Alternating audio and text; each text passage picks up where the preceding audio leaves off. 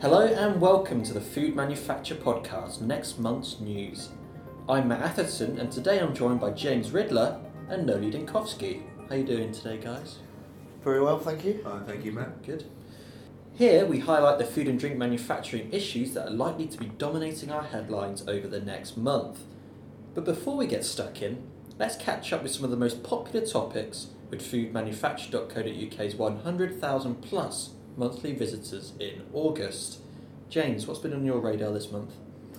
Well, for me, uh, something that's been a big focus is the amount of representation for food manufacturers uh, in the BBC programme Dragon's Den.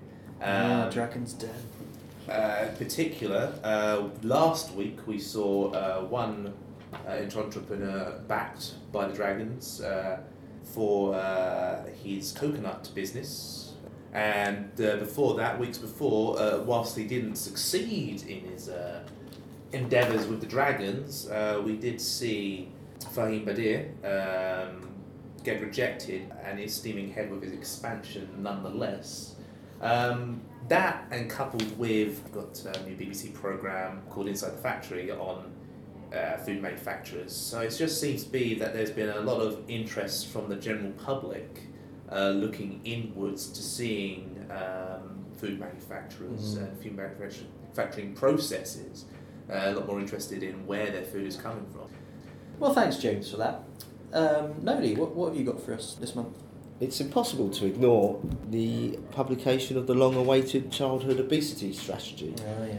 Um, Long ti- delayed childhood obesity strategy. Indeed, indeed. And it focuses on a voluntary reduction of sugar by at least 20% across a range of products by 2020.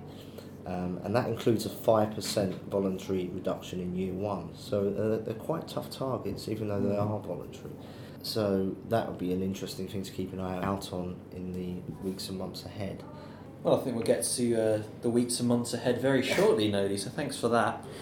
Um, moving on, uh, Two Sisters has been in the news again. It's lost a pizza contract with Tesco for one of its own label pizza brands, and that will be from February 2017. Now, the issue is that there is 350 jobs uh, unsecure now in Nottingham, which uh, Unite the Union is fighting to save. But Two Sisters has come out and said that there won't be any redundancies before January, and if all else does fail and redundancies do occur come February, Unite is looking for enhanced redundancy packages. And that's because Two Sisters wants to pay the statutory minimum if they do go on and, and uh, cause all of these redundancies, while Unite said that's totally unacceptable. Well, that's the latest from this month.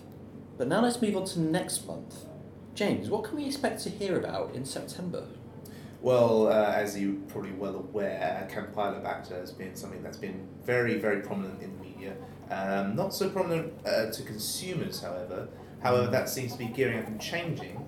Um, the FSA has recently conducted a survey of consumers asking about how they feel that uh, producers are doing to prevent Campylobacter, um, with 66% of them feeling that not enough is being done to prevent it. Um, but for those of you who are worried about Campylobacter and also other food safety issues, including recalls and how they would affect your business, Food Manufacturers Food Safety Conference is being held in London on the 13th of October.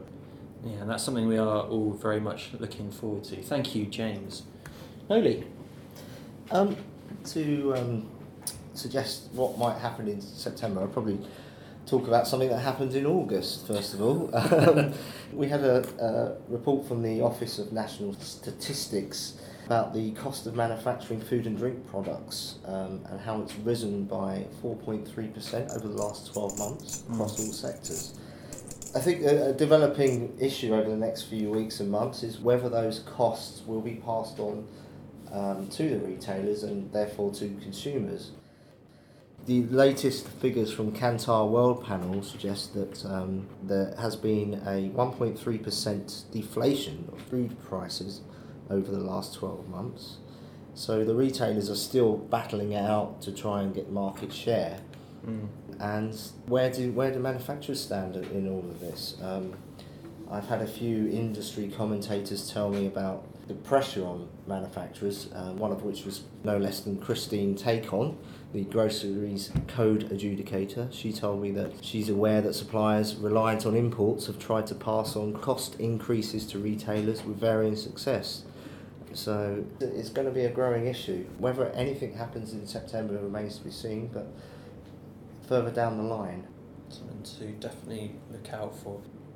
Um, I think that we could actually hear the first plan of action on tackling the retail crisis by the newly formed Retail Grocery Advisory Board. Now, this board was set up on the 12th of August and it features 17 retailers and manufacturers. I mean, there's some really big names in there Unilever, Coca Cola, Kellogg's, Nestle, and all of these have made this group to try and work together to find ways of increasing efficiency and reducing waste. Now, I think um, we could hear from its digital DNA project in September, which is how to use data to improve customer experience, or its perfect order campaign, which looks to speed up the efficiency from placing an order to payment transaction. Well, anyway, James, Noli, thanks for those insights. And that's the end of next month's news. But as always, we're looking to hear from you, our readers. If you want to join the conversation, you can get in touch through the Food Manufacturer Facebook page or via Twitter at Food Manufacture. For now, thanks for joining us. Goodbye.